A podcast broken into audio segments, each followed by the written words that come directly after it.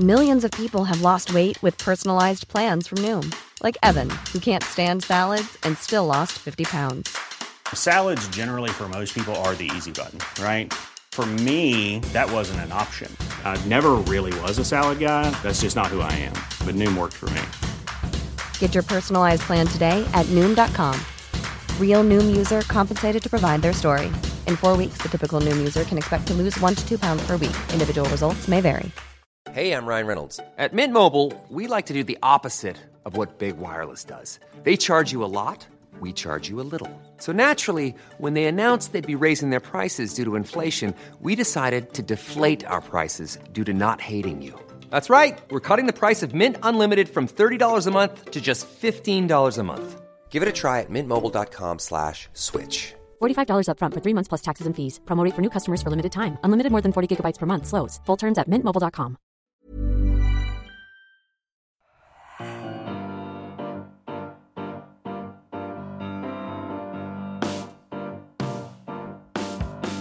Hello, everyone. I'm Chris Wynn, and welcome to a special Roker Report podcast as we begin the countdown to our third appearance at Wembley in as many seasons. This time in the form of the EFL Trophy final, where we are due to face promotion chasing Tranmere Rovers from League Two. So today we are delighted to be joined by the Vice Chairman of Tranmere Rovers, which is, of course, Nicola Palios. Welcome, Nicola. Good morning. You must be uh, ridiculously busy in the build up to Wembley, which we'll obviously get into. But uh, how are you keeping at the moment? Yeah, um, I mean, it's very strange times for football, but uh, as, as, a club, we're keeping well. You know, we're, we're flying at the moment in the league. We've done well in the Cups this year. And there's a, a sense of positivity, which is nice because I think, particularly with this third lockdown, you know, people's heads were really starting to go down a bit. I think it's got to people a lot more than than the first and even the second lockdown. So it's nice to be able to bring a bit of uh, bit of good news and a bit of happiness to yeah. the Wirral Peninsula definitely. Well, we'll get on to the build up in, Wembley and how it's kind of impacting the Tranmere fans, especially at the minute, as, as you mentioned. But I want to kind of give uh, Sunderland fans just a kind of, you know, where you've come from to get back to here. It's an amazing story when I started digging into it. It's been kind of seven years since uh, you and your husband Mark took control over the club at Tranmere. And uh, like I said, to say it's been a roller coaster would be a bit of a, an understatement. Uh, but does the to start off with, I mean, does the fact that you've taken this on as as kind of a husband and wife mean that you can kind of help each other, you know, when the lows come, as well as kind of enjoying the highs because you both live in it, which is pretty rare. It does. I think when when when we first got involved in the club, we had a conversation, and it was basically along the lines of we either do it together or we don't do it because I think we knew even then it would become so sort of all consuming that if one of us was off doing that and the other one was sort of, you know, sitting at home twiddling their thumbs or doing other things, would be like ships that, that passed in the night. So it was always uh, the intention that it would be the two of us together that would do it that having been said, it does mean hmm. you never get away from it because we think about it, we talk about it constantly, you know, at, at home as well as during what would be a, a, normal working day, to the extent that any football club has a normal working day. I was thinking about it because uh, obviously it must take some kind of focus for one of you to to be the one to try and pick the other one up when you're both kind of in it so much and so deep. Yeah, I, and and I think I think we've we've sort of taken turns at that sometimes. I think uh, Mark, particularly if we just lost a game, like any fan, mm. for the next twelve hours, you're not going to get anything other than you know a really unhappy, grumpy Mark. and and hopefully that I can help uh, put a bit of perspective on that. Um, but equally, he's he's been an enormous help to me. Sometimes, you know, when things aren't going as you want and and you're sort of worrying about things, then uh, yeah, it's just great to be able to have somebody to uh, to talk to who understands the issues and the pressures that football clubs bring. Like I said, on the flip side, I imagine you've had some pretty spectacular celebrations as well. But uh, I mean, you, you, took over in uh, 2014, and at the time, club were on the verge of relegation for, from League One after actually 13 uh, years at at, uh, at, that level. Well, Predicted... they had just been relegated oh, from League One when we took them. Yeah, right. Was that in the August when you actually took control? Was it? Yeah, we, we took over um, basically on on on the first match of the season. But yeah, ah. they had been relegated at the end of the previous season. Was it in the pipeline? As the club were fighting that relegation, or was um, that did that come in the summer? Well, it, uh, it's quite a story actually, because until the sort of May of that year, Mark and I had never discussed, never contemplated getting involved in Tranmere. But Mark, because he had played at the club for so long and, and he still had friends who were working there, from time to time when we were up in the area visiting family, we would pop into the club uh, and say hello to people. And we went into uh, the club in the April, I think it was, of 2014. And um, it was just in a really sorry state.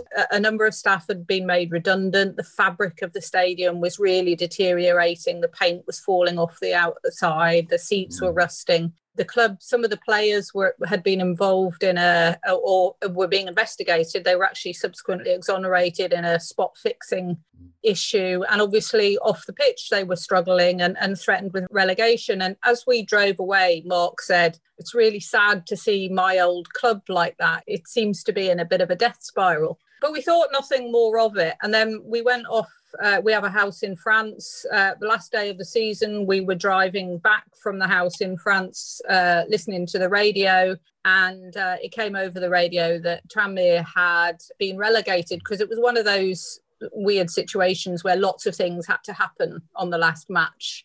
Um, I think, you know, 10 minutes out they were safe, and 10 minutes later they were down. And it came over the, the radio, the, the club was relegated. And Mark um, said, I think that might be the end of Tranmere because Peter Johnson had given it some great years and had been supporting it for years and years and years, but but bluntly was I think fed up of just writing out big checks at, at the end of each season and had been um, openly trying to sell the club for um, a long time. And and I think Mark's view was that as I said, it was in a bit of a death spiral. And with the relegation to League Two, they could easily go straight through um, into the National League, and um, Peter might not be prepared to continue supporting the club on that basis.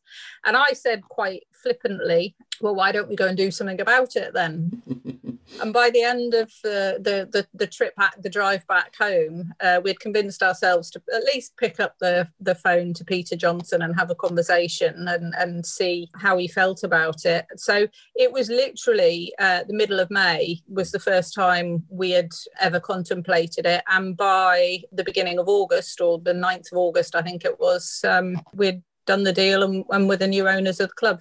That's quite amazing, really, because, like you said, Mark had turned around and said, well, you know, because of this relegation, they're likely to go down again, likely to go in administration, and and you still did it because you, you knew those dark days were going to come, really, by the sounds of it, but you still yeah. you still jumped in but the backstory to that is uh, um, Mark had a, a, very unusual career because um, although he was a professional footballer for many years, uh, he played over 400 games in the league. Mm he um, became a chartered accountant alongside it. And after his playing career he was over, he became the head of business turnaround for PricewaterhouseCoopers.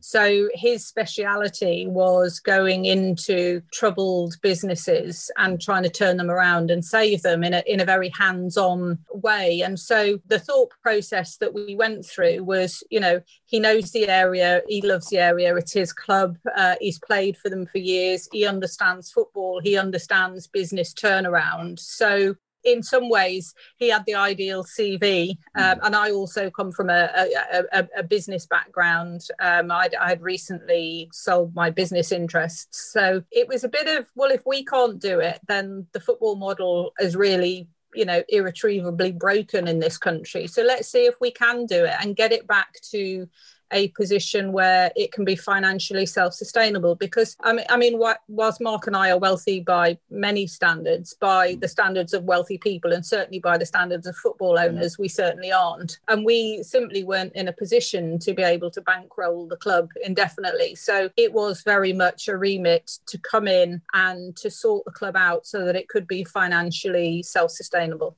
Mm-hmm. Yeah.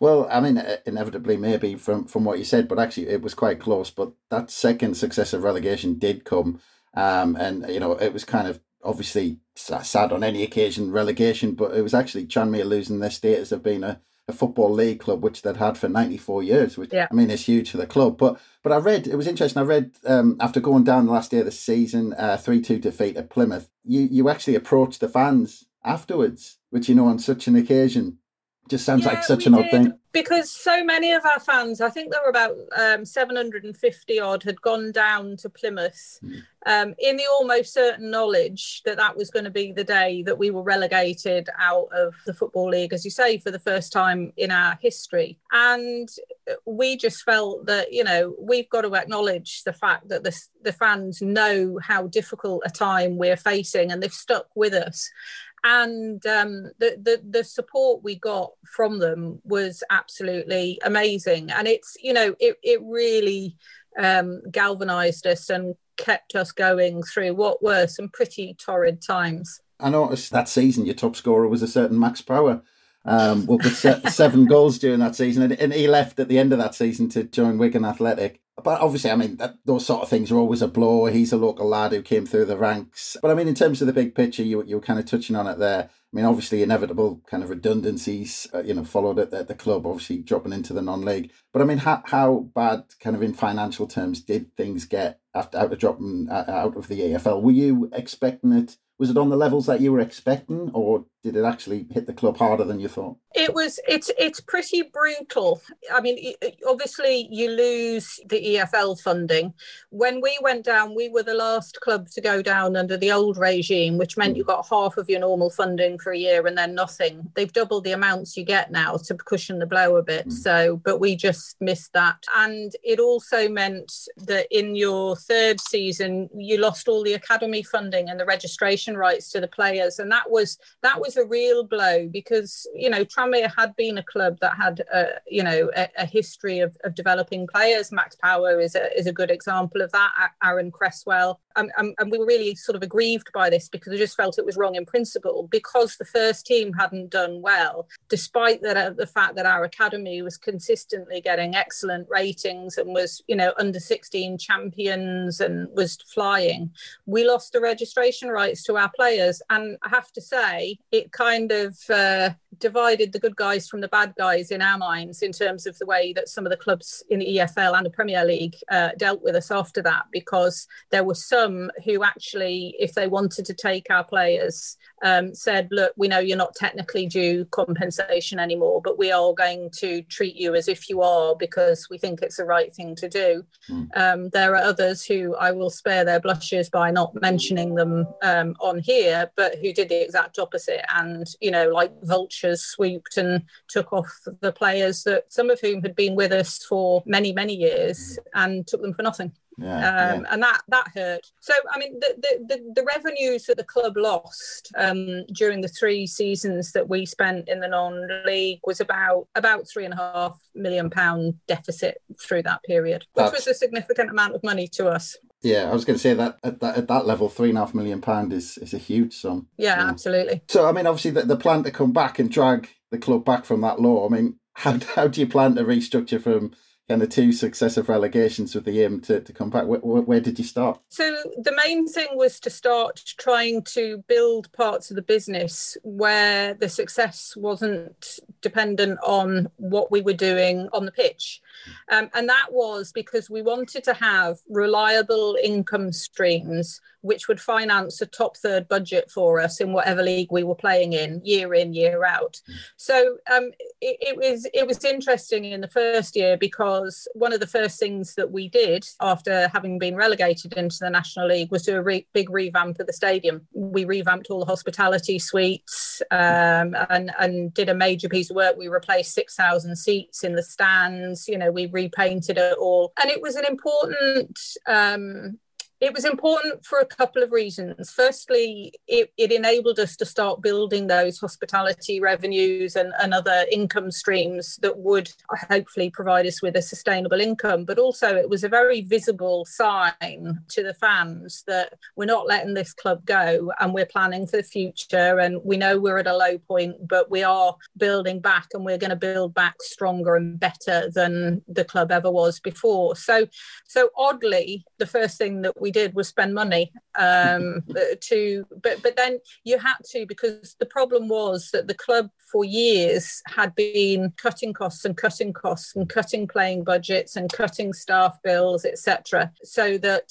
the check that Peter Johnson had to write at the end of the year was as small as possible. But it doesn't work ultimately because everything had become so tired. Uh, you mm. know, the the function rooms and that had become so tired that nobody wanted to have their parties or weddings or anything like that in there anymore. So so we had to reverse that, um, and we also started building other businesses and, and doing things like looking at some of the community stuff separately as well in a way that it actually generates revenue for the club. So we had, like uh, most uh, football clubs do, our charitable foundation, which does brilliant work in the community and actually, you know, a lot of really wide work well beyond football. But we also felt that there was a lot of stuff being contracted out by the local health authorities and the local council to third parties around fitness, around mental health, around employability that we as a football club were probably better positioned to be able to engage with the people that they were trying to get to than than some of the sort of corporate providers or council mm. bodies that were doing it. And so we mm. we started building with them a model for using the club as a as a delivery tool for important programs. So a good example is the mental health agenda. Obviously at the moment there is an issue with suicides and depression and young men are at particularly high risk. Now if you try and tell a 21 year old bloke who's suffering depression to go to a, a, sort of counsel counseling session or to go along to a clinic somewhere he's not going to go yeah. if you tell them to come down to the football club and have a game of indoor five-a-side football with you know another dozen blokes who are all in the same camp and then you know you sit and have a talk and a discussion with them afterwards you know it's something that they actually enjoy and it mm. brings so many extra benefits i mean the fact that they're doing something physically produces the serotonin in the mm. brain which of itself helps make you feel better but it means they're out and they're socializing and they're talking to people who will empathize with them and not stigmatize them and so it works really well and they come back again and again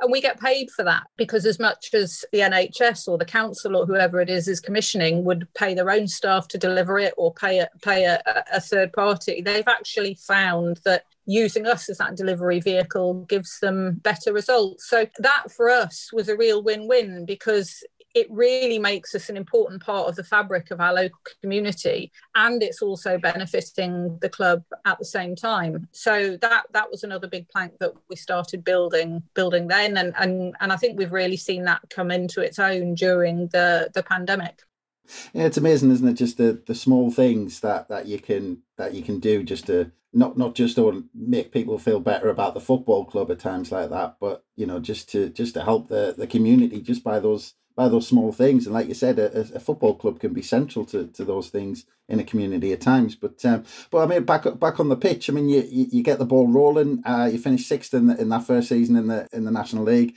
um, and then Micky Mellon comes in, and the following season. Uh, you lose out at Wembley in the playoff final, Forest Green, which which must have been uh, a huge blow, which I'll not, I'll not I'll not dwell on. Um, you did finish runners up, um, but the next season uh, you won the final after finishing runners up again, and a pretty epic final at Wembley against Boreham Wood in 2018, where I mean it's fair to say you did it the hard way, down to 10 men after 46 seconds. Then you were forced yeah. into making all three substitutions before half time. Yeah. I mean, uh, obviously, a yeah, huge, one, huge one of our players got, got hit by a bottle yeah. from the crowd and, and and had to go off. So, as you say, yeah, all our subs before half time I think I'm right in saying that we didn't have a single one of our first team defenders on the pitch yeah. by half time, yeah. and it was like, oh my god, um, you know. And and then, so despite all the odds, we'd gone one 0 up, and then the referee played the most astonishing amount of injury time at the end of the first half, and I think um, I, I, think they they equalised in the ninth mm. minute of extra time in the first half,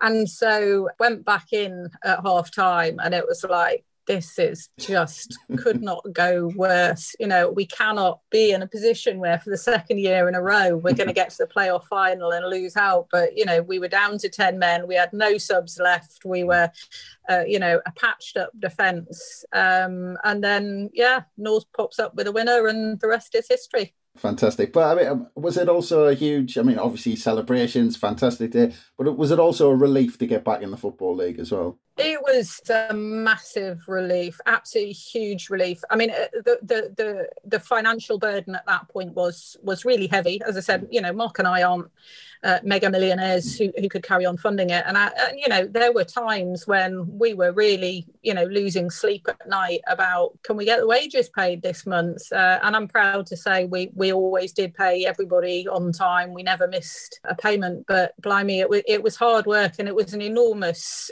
enormous stress on us. So the relief of growing up was absolutely huge. And it just sparked the most enormous party. And one of the lovely things about being um, a lower league club and, and at Sunderland, you know, you you were obviously in the Premier League not so long mm. ago, so I don't know how it is now for you. But one of the things that I really loved and our our fans really loved is that the players, the managers, the owners, we were all celebrating together. Everybody was drinking together, partying together. There were some epic videos and photos of what just turned into a a week long, uh, absolutely mind blowing celebration. It was great, and I thought, you know, for all the the the playing in the in the lower reaches of, of the football league uh, lacks the glamour of of the premiership and you know liverpool fans when they did their amazing things last year you know got to see their heroes from uh, you know on, on a bus or on a balcony. Whereas you know ours there, there's that real sense of connection there which i think is is almost impossible to replicate if you're up in the higher reaches of, uh, of professional football.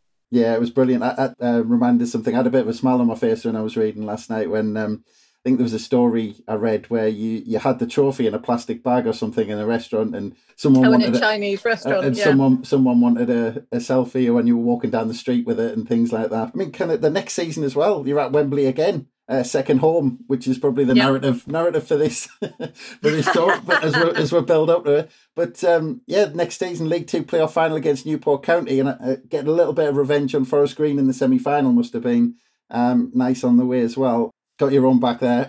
but uh, but keeping up the tradition of drama, um, the the playoff final itself, it's drifting into a penalty shootout. Up pops Connor Jennings last minute of extra time to take you into yeah. to League One. Um, obviously amazing to look back on where you'd come from, but was this the point where you thought, right, you've returned Tranmere back to to where this should be in terms of the stature of the club? I, I, think there was an element of that. Um, I think because you know you, you, can argue about where where Tranmere's natural place in the league is, and and for many many years it was in the Championship, hmm. um, and you know in fact was in the in the in the playoffs for what's now the Premiership uh, three years in a row. But uh, one of the things that, that to me is is a bit depressing, but that happened during that first sort of five years of our ownership was really the enormous chasm that opened up between uh, the finances in the championship and the finances in league one because i think when we first came you could see how just organically from growing the business slowly and steadily and sustainably you could get back into the championship and you could sustain yourselves in the championship which i think was probably where we felt would be the perfect outcome for tranmere um, in in that intervening period, the gap uh, in wages between League One and the Championship has just become an absolute chasm. Um, and it's difficult uh, to see how absent somebody coming in and putting a significant new investment in that you can sustain that you get the odd outliers you know you look at Accrington, for example, for the early part of this season, and they were up there and challenging. Although, like most of the smaller clubs, they tend to fall away at the end. Wycombe made it up there this year. They're obviously going to come straight back down by the looks of it. I'm not convinced they would have uh, got up if if we'd played out the season. I think they were lucky because, as I say, you tend to find the clubs that haven't got the big budgets are the ones who fall away uh, in the last third of the season. But they they can't afford to compete with the championship wages. They're so um, so distorted by the parachute payments from the Premier League in particular, um, and so that makes it a bit more difficult. So so yes, um, um, getting back into League One and staying in League One, I think is I don't want to say not difficult, but you know you can see a clear path of, of of how you do that. Even getting promoted to the Championship, I think, is doable. Sustaining yourself in the Championship, mm-hmm. uh, you know, being able to have a second season there.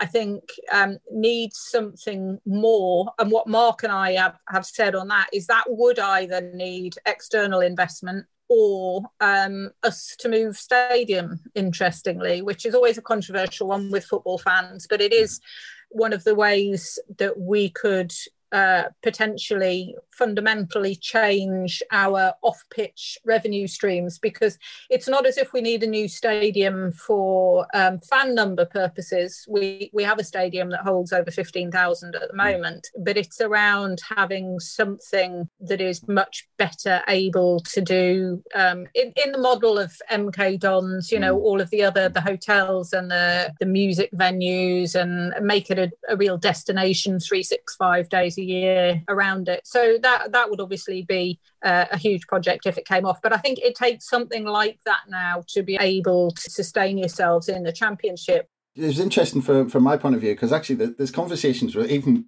the, the, the gaps kind of got that big. There's conversations with Sunderland fans saying, you know, even if we made that step up with the squad we've got now and the wages that we've had to have in League One, it's a big step for even even for us to to make into the Championship and how we can rebuild the squad. So, I mean, mm. t- and especially you making that kind of journey so quickly back up from the, the National League, it's probably you know you're even mm. you're taking an even bigger step. So it's uh, it's amazing now that the the leaps that you could take. Once upon a time, people could you know I remember Swansea and a few other clubs, Wimbledon obviously back in the days, jumping through the leagues as if it was you know no problem and easy yeah. to do. But uh, and, and and it was much more possible then um, but the you know the, the impact of what goes on in the premier league just has uh, ripple effects all the way down the pyramid. And and for my mind the parachute payments is one of the massive distorters because there is so much money in the premier league now and the parachute payments are so huge. Well, I mean, it's maybe hard having this conversation with a Sunderland supporter because it obviously didn't work with hmm. Sunderland. But you know,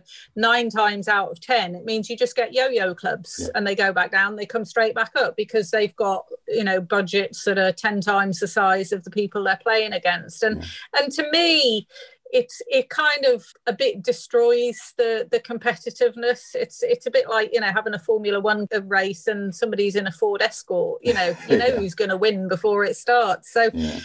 salary caps i think if if they did bring those in at some point in the championship in some form or another that might help but at the moment um I have to say the championship is a complete basket case in mm. terms of finances. It is, um, but but I mean, you mentioned I mean talking about kind of sport and merit and integrity and all that. So can't really not mention the outcome of last season, uh, and I've obviously read and, and heard Mark's description on on a podcast and in in writing where he basically felt like the club rather than being relegated on sport and merit were kind of voted out of League yeah. One uh, obviously, you know, he, he had that feeling that the sport integrity was taken out of the proceedings. But did the club feel like there was a there was a pathway to getting that last season finished? Yes, we did. Um, we, we we felt there were other things that could be done, but actually, our, our main proposal wasn't around finishing the season as it happened, because I think we accepted that that some clubs were going to struggle enormously financially for that. So, as much as we were prepared to to finance doing that, we didn't want to force other clubs into a position where they were um, likely to go bust. So basically, we had put forward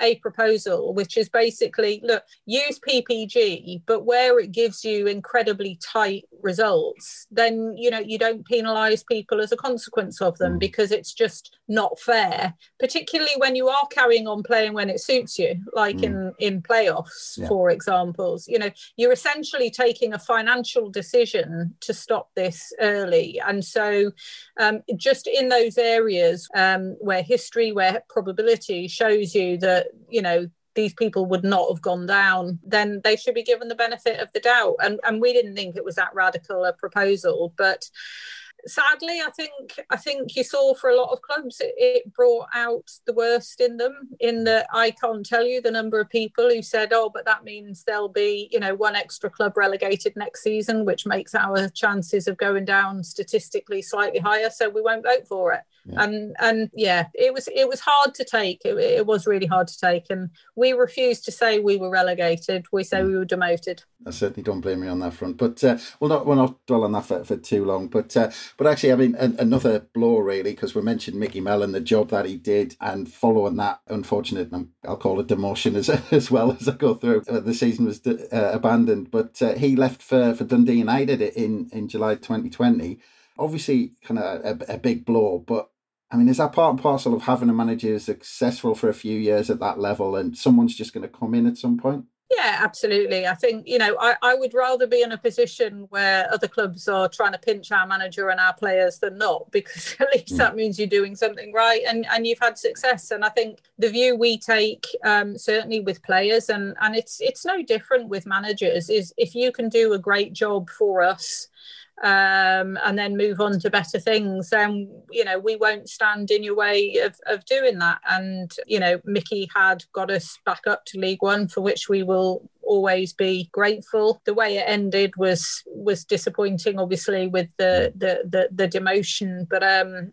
you know, I don't think we can lay that entirely at his door, no. but it was it was due to the, the the way that the the vote panned out. So yeah, he he went off to Dundee, but it was I, th- I think yeah, it, it was a, an unsettling time for the supporters. Mm. Um, but but funnily enough, I think that sort of burning sense of injustice over the way that the, the season had ended sort of kept people together in a way that otherwise might have been difficult to sustain if we'd just been relegated in the normal course of events. Yeah. Well, I mean, you went with uh, Mike Jackson at the time, who was uh, Micky Mellon's assistant, but he lasted mm. till till Halloween when you were 18th after 10 games, and then you appointed Keith Hill in November. And since then, you've won 14 and uh, and lost four out of the last 21 league games. Uh, you've lost only twice. Oh, sorry, we've lost lost only once so far in 2021. Impressive turnaround. And I was I was going to say that obviously it's never going to be a pleasant thing when you when you have to sack a manager and make a change. But I mean, does it make it uh, much easier on that decision when you know you have this turnaround in terms of form and, and league position as well? It does with hindsight. I mean, the benefit, uh, you know, obviously the difficult bit is it's always a gamble when you appoint a manager to some extent because you know you you don't you, you can't know for certain how it will pan out. Um, we felt with with Mike um, that you know he'd been with the club a long time and he was a very highly respected coach and he'd been a big part of the uh, the promotion stories. So we felt we owed it to him to give him um, a chance at it. Bringing Keith in was, um, you know, a, a, different kettle of fish. He's sort of the opposite end of the spectrum in terms of his level of experience um, as a manager, and and we felt we needed that because we knew we had good players. We knew we had really good players, but something just wasn't clicking in terms of getting them together and, and playing well together. And we wanted and we needed somebody who was very experienced in, in order to do that. And and Mark spent, I think. Um, about 40 hours interviewing candidates um, because he interviewed on the shortlist he interviews them for a long time. The, the interviews go on for you know three or four hours and he does that quite deliberately because his view is somebody can lie to you for 45 minutes or they can keep up a good front. When you've spoken to them for three or four hours you get to see the real you know the, the, the real person behind the rehearsed answers and uh, um, this is what they want to hear um, reply. So he'd put a massive amount of effort into that. And um, and and keith was a manager who had had phenomenal success in league two which was really important in every single season that he's had a full season in League Two, he's either got promoted or been in the playoffs. And where we were at that point in time, that seemed to us to be a stretching but brilliant uh, target to have. So, so yeah, um, we appointed him, and it, and it it seems to have certainly paid off. Yeah, d- definitely. I mean, yeah, yeah. Well, I, I, I mean, huge, huge turnaround. Like I said, you were kind of 18th, and I mean, right now you're you're sitting fourth in the league. Um, at the time we're recording this, uh, very really tight at the top, and it was four points separating the top five up there in mm. League Two. I mean, considering the the, the kind of position you find yourself now, is it now from this stage, you know, a couple of months left or, you know, whatever, getting to the business end of the season, is it the expectation now that you're in the mix for, you know, the top six, if if not the kind of automatic places towards the end of the season? Uh, absolutely, the automatic places are, um, are are the target. As much as I love going to Wembley, for my blood pressure and my sanity's sake, it would be nice to go up as champions once and not have to go uh, through the roller coaster. So, absolutely, automatic promotion is the aim. There is a sense um, in the squad of there's a really good spirit in the squad at the moment, which is is nice to see. It has shades of the spirit that we saw for that team that got us out of the National League. It's um, it's it's quite a scouse thing. Mark always tells me that Merseyside dressing rooms have a certain a certain different characteristic to them. They, you know, we've got some strong characters in there. We've got some great experience. We've got some really experienced players like uh, Jay Spearing, um, James Vaughan, Peter Clarke, and uh, but they're all strong characters in the dressing room, and it means there's a um, a great spirit um, that hopefully you know it's it's that sort of never say die attitude and, and hopefully that will uh, get us back to league one. Yeah well you said you're certainly preaching to the converted with sunderland fans in terms of the playoffs uh, that's for sure because uh, we're, we're sick of the sight of them as well. Um, but you, you, mentioned you mentioned one of the the main reasons for the good form um, uh, there which is uh, someone who's familiar to to Sunderland fans, and uh, it's uh, James Vaughan. Uh, 19 goals so far this season. Uh, I'm sure.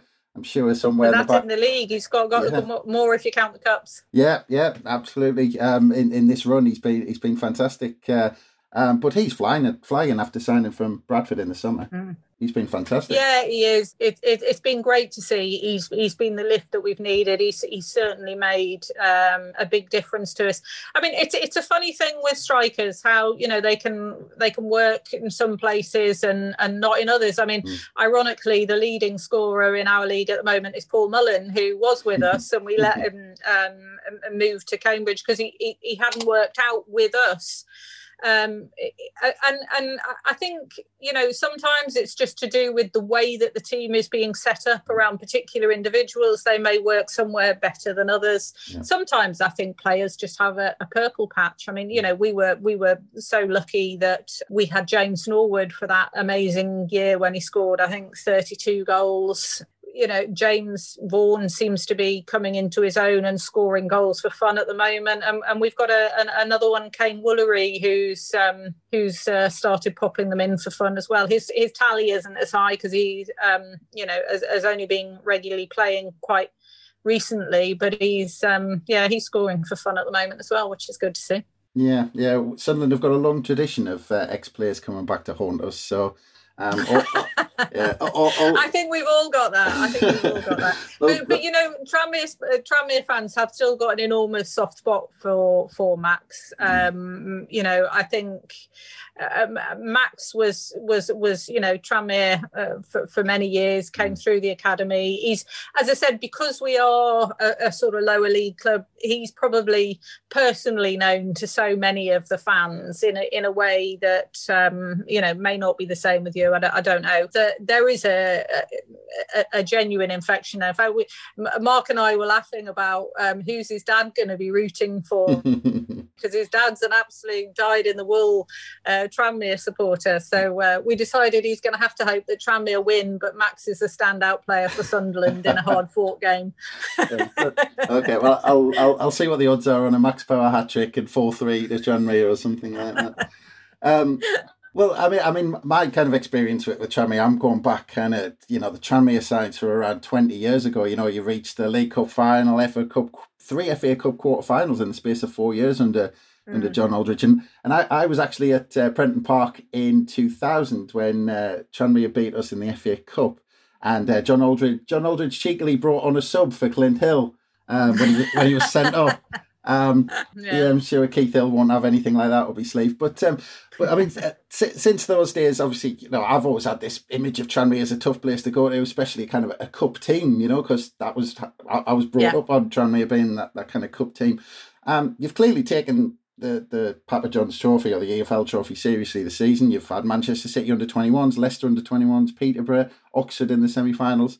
Um, but I mean, what, what's your view of because there's quite a lot of criticism that's thrown at this competition at times. But but kind of what's your view on on this competition and, and the criticism it gets at times? well, uh, it, it's an interesting one because uh, I think uh, there's a band, uh, Half Man Half Biscuit, who wrote a song called "Swerving the Checkatrade," and they're massive Tranmere fans. Um, I've been sharing that all over the place recently. yeah, uh, and so obviously there was this sort of you know slight antipathy uh, towards the competition from our fans because of the the youth element. I think because they felt it was one of the the trophies that you know the club had a real history in, and it was one of the chances for the lower league clubs to get to Wembley and you know win a win a big trophy, etc. Uh, and and they felt that the gloss had been lost a little bit.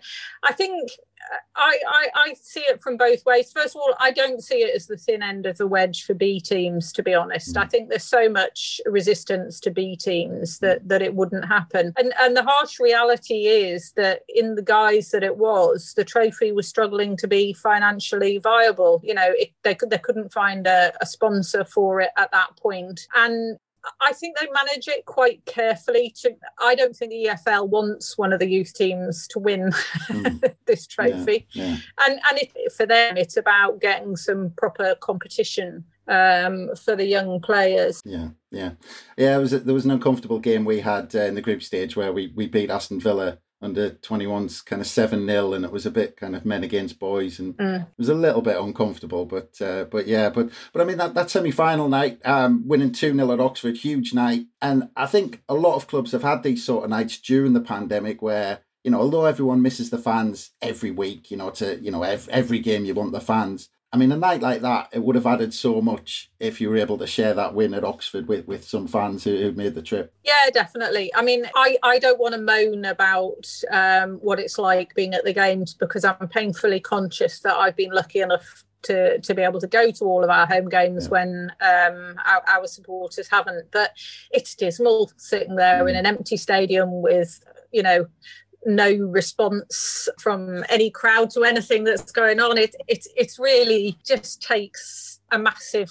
part of, of the game away. And I think you're seeing some really strange results in every division. And, and part of it is is because of that, I think. Mm. It's it does change the dynamics of a game of football.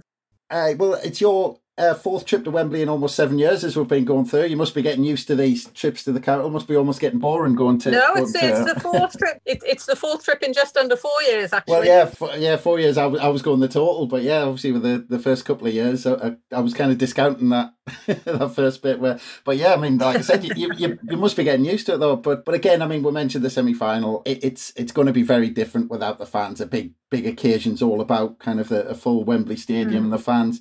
But I, I, did notice that you officially requested to delay the final, but then it was declined by the, the EFL. Was there ever a point where that looked a possibility, or did you kind of get the impression that it might be a non-starter? No, to be fair, the the EFL um, did try very hard to look at alternatives. Um, it was complicated. Um, it was complicated this year because of the Euros and contractual commitments that Wembley already had, as well as other things that were baked into the calendar. So the only date that would have been available was sort of right in the middle of the playoffs. And I think it was always going to be difficult because, you know, there's a chance that we may be in the playoffs. I hope we don't need them. And likewise for Sunderland. So, yeah, they did try hard to find an alternative, to be fair to them but it, it just wasn't to be. Mm.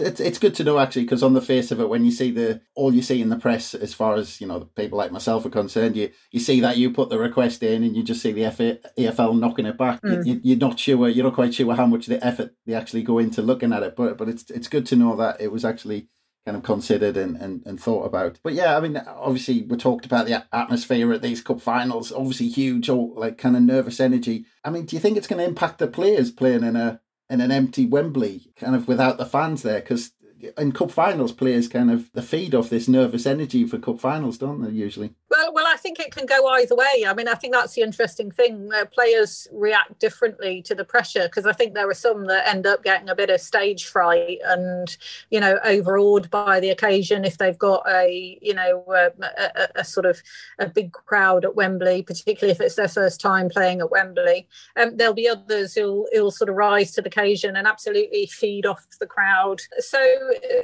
you know, it's it's difficult to predict what impact it will have, but for sure, it's it's such a shame for the players who haven't been to Wembley before that their mm. first experience of it will be such a, a, strange one. Yeah. With Sunderland fans, we see kind of already the Wembley merchandise going around, and we've got a we've got a virtual ticket initiative trying to raise lots of sums uh, for charity. And but yeah, I, I mean, has, has it gripped the Tranmere fans as well? Kind of in terms of a cup final, and if they're getting into you know all the merchandise going around and everyone getting, even though they're watching it at home. Yes, yeah, it has. I mean, I, I, I wouldn't say it's it's quite the same as you know when everybody's planning the journey down and sharing, or oh, this is where my seat is, and where are you, what block are you in, and all the usual shenanigans. But yeah, they, they know there is a, a big sense of uh, anticipation and positivity around it. Uh, we've had a beer produced specially that's uh, going on on sale shortly, so I'm sure that will go down well. Fantastic. And I mean, you mentioned it earlier on that you have been lucky enough to, to get to games. I'm I'm assuming that you're you're making the trip down to Wembley. Yeah, absolutely. I mean, we've been going to all the home games. Um, we stopped going to the away games when that was discouraged, um, mm. when the third lockdown came, because there was this particularly uh, virulent version of the virus going round. So we haven't been to the away games uh, recently, but we have been to all the home games. And yeah, I, I definitely wouldn't miss Wembley. Well, I mean, because it's a cup final, I'll I'll not ask for a prediction uh, because it is a cup final and, and anything can, it's a toss of a coin in, in a cup final. But uh, but what what I'll just say is, uh, well, I hope you have a great day and hope it's a great game, obviously. But uh, other than the final, of course, I'm gonna wish you all luck for the rest of the season. Um, it's been an absolute pleasure to speak to you, Nicola, and thank you for the time. We really appreciate it. Thank you, and, and likewise to, to you guys. Yeah, hopefully, we, whatever happens, hopefully uh, it's a good game of football, and hopefully we'll both uh, be a division higher by the end of the season. Yes, definitely. I think uh, that that would soften the blow for any whoever the losing side's going to be uh, at Wembley. But, but that would be fantastic. But th- thanks again, Nicola. Really appreciate it. No problem. Thanks again for everyone uh, listening. And as always, check out what's going on on the site. I'm sure there's going to be another pod dropping very soon as well. But from us, it's it's bye for now.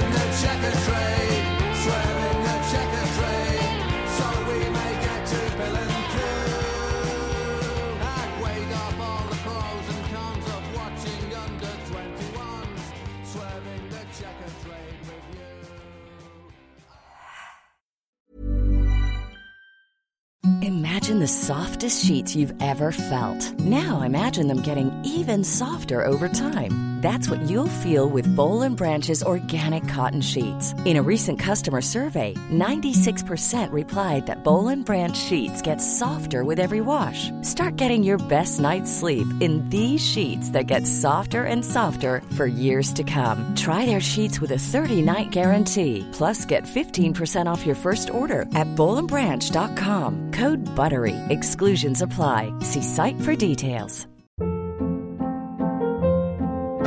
Hold up. What was that? Boring. No flavor. That was as bad as those leftovers you ate all week. Keke Palmer here, and it's time to say hello to something fresh and guilt-free. Hello Fresh. Jazz up dinner with pecan-crusted chicken or garlic butter shrimp scampi. Now that's music to my mouth. Hello Fresh. Let's get this dinner party started. Discover all the delicious possibilities at hellofresh.com.